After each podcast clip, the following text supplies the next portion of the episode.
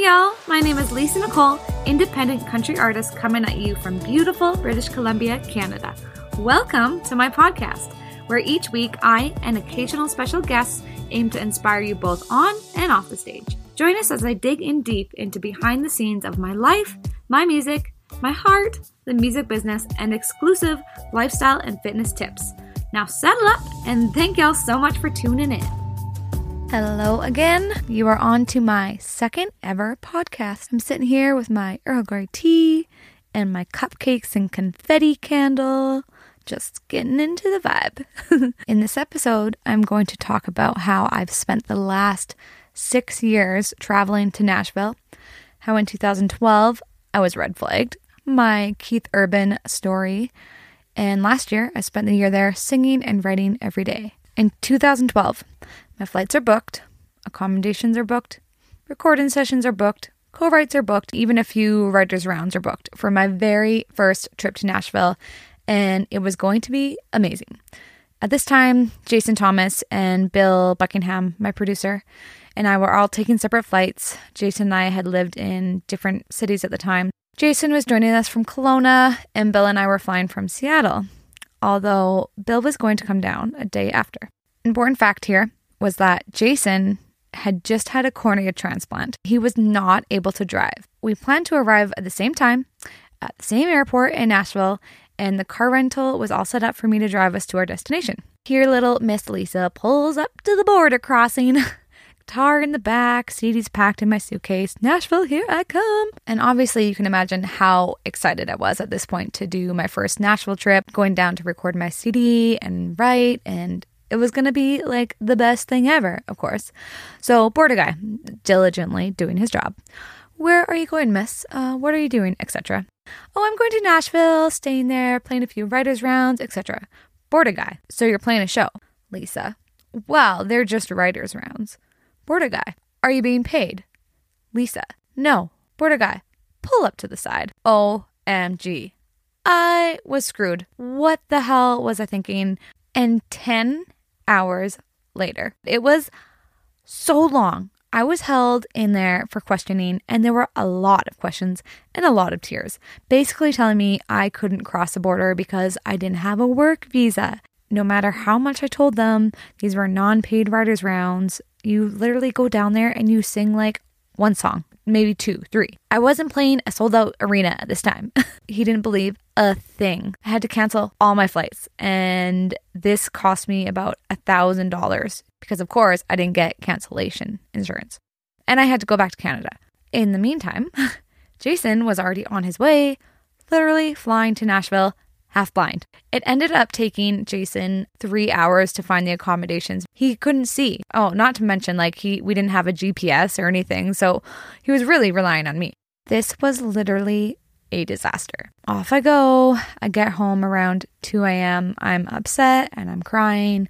And the next day, I am determined to get back down there, obviously. So I got letters from my employer at the time. I was serving down at Jen's on the beach.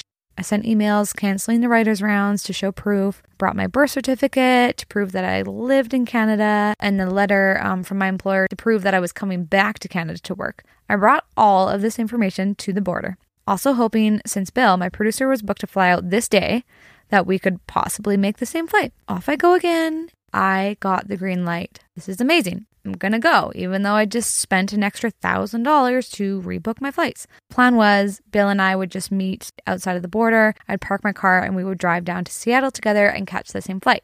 Things were running late. I had to do all this paperwork and stuff. We're flying to the airport, driving, Bill and I.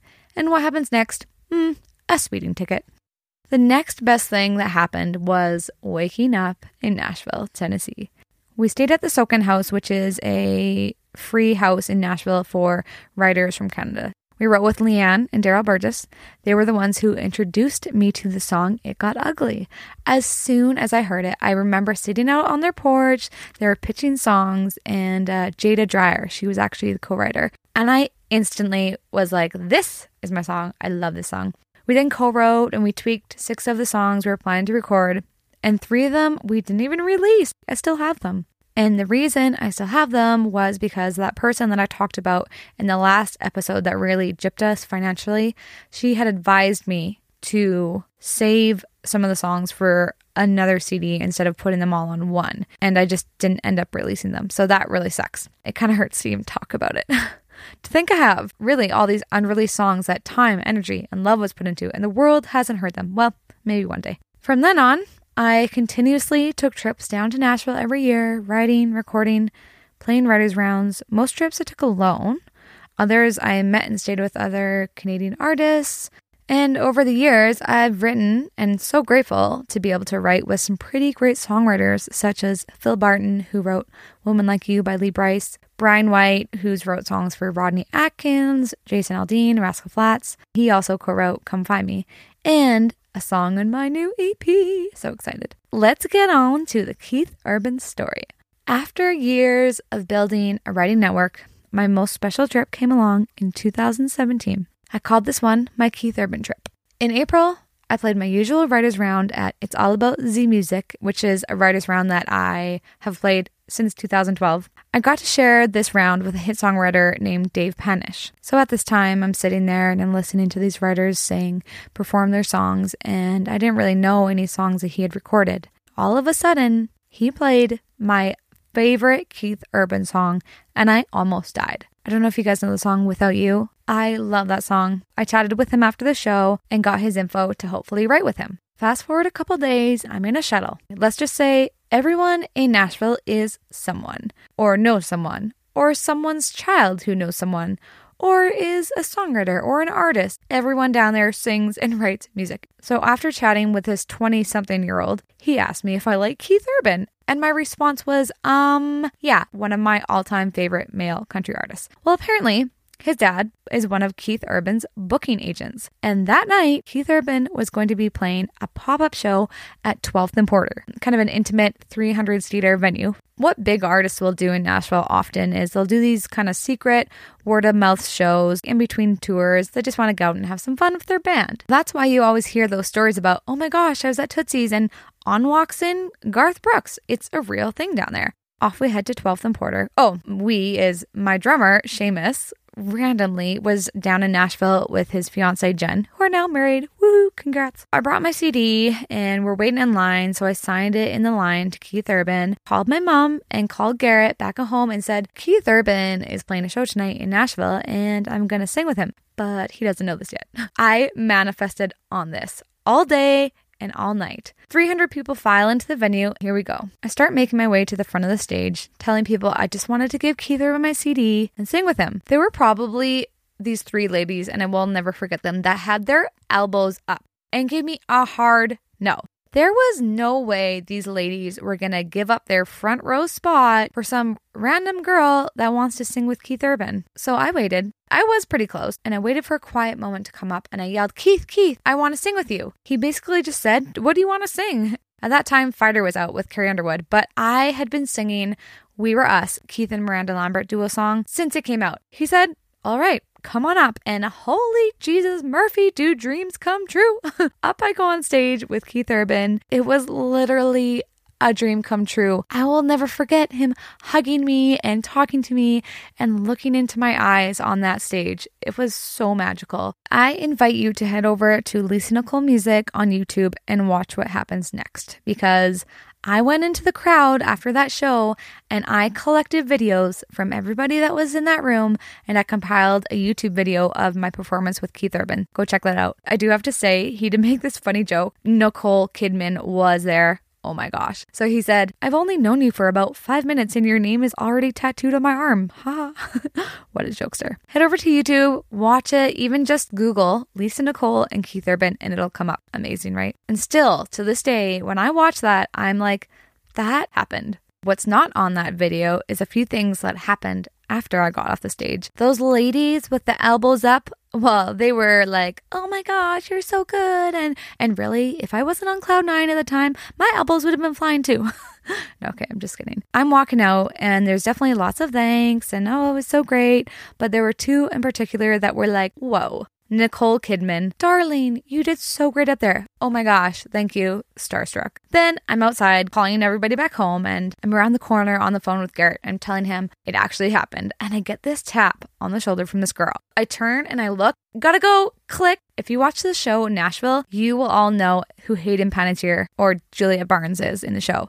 Yep, she was there. She came up to me after the show, and she was so nice. It's just me and her friend and I standing outside, and we really had such a good, real conversation. She said to me she never could have done what I did so well, and to keep my composure. And then we proceeded to take selfies. I will post those selfies to my Instagram story today at Lisa Nicole Music. You can go check it out. That, folks, is in a nutshell my most amazing Nashville trip slash Keith Urban story ever in my life. Final story in this Nashville episode is all about how I lived there in the best city ever. If you've never been there, you have to go. They call it Nash Vegas. It's like Vegas, but countrified and way more down to earth. In two thousand eighteen, I was getting ready to release my third single from my Come Find Me E P. Mad about it. I booked a tour halfway across Canada. Adrian Locke, my radio tracker, organized radio interviews, and Jasper, my publicist, organized all the publicity. So we did a bunch of shows, T V and radio. And there'll be more about the touring in my next episode. So off Jason and I go. In my A M Ford sponsored Ford Escape, driving halfway across Canada, then straight from Toronto down to Nashville. Arriving the first of March, within that first week, I played shows at The Row, Bellcourt Tap, Bobby's Idle Hour, and our first co-write was with Adam Wheeler. He works a lot with Tenille Arts, Canadian country artist. Oh, and that first week we also drove to Little Rock for a Miranda Lambert concert, and we went to Memphis and took about a ten minute stroll down Beale Street. This time here in Nashville was one of the best. A day in my life. Wake up. Drink coffee, nine a.m., CrossFit. eleven till two, I would sing at Tootsie's, Rippie's, or Honky Tonk Central. three to six, I would write a song, and at eight p.m., I would probably do a writer's round. Sleep, and eat and repeat. Something like that almost every day with variations of writing and show times and writer's rounds. I met some really good friends down there, and it's funny, but Canadians really stick together. I spent time writing and hanging out with Alexis Taylor, A J Jardine, Mallory Johnson, Kristen Bellows, Tenille Arts, Twin Kennedy, Lynn Terrassi, Melissa Livingstone, and so many more. I experienced my first C M A Fest down there. It was so awesome, but insanely busy. And I have to say, one of my favorite writers' rounds was at Puckett's out in Leaper's Fort. This is in the middle of nowhere, but you will find the most genuine people and the best fried chicken. So now that I've shared all my amazing Nashville experiences and memories, I do have an episode coming up next year. That sounds weird, but it's only a few weeks away. I've got a bunch of tips on how to prepare you for your own Nashville experience because I get this question asked all the time. I also made a blog for it. You can go to my website at lisa nicole music dot com and check it out there. Thank you all again for tuning in to my now second ever podcast. Tomorrow I'm releasing one more episode all about touring. Next week we will be starting regular programming of a new episode every Wednesday. And since next week it's Christmas Day and we'll be rocking around the Christmas tree. Well, you better bet I'm gonna chat about Christmas traditions, also what society has done to Christmas, but why I still love it.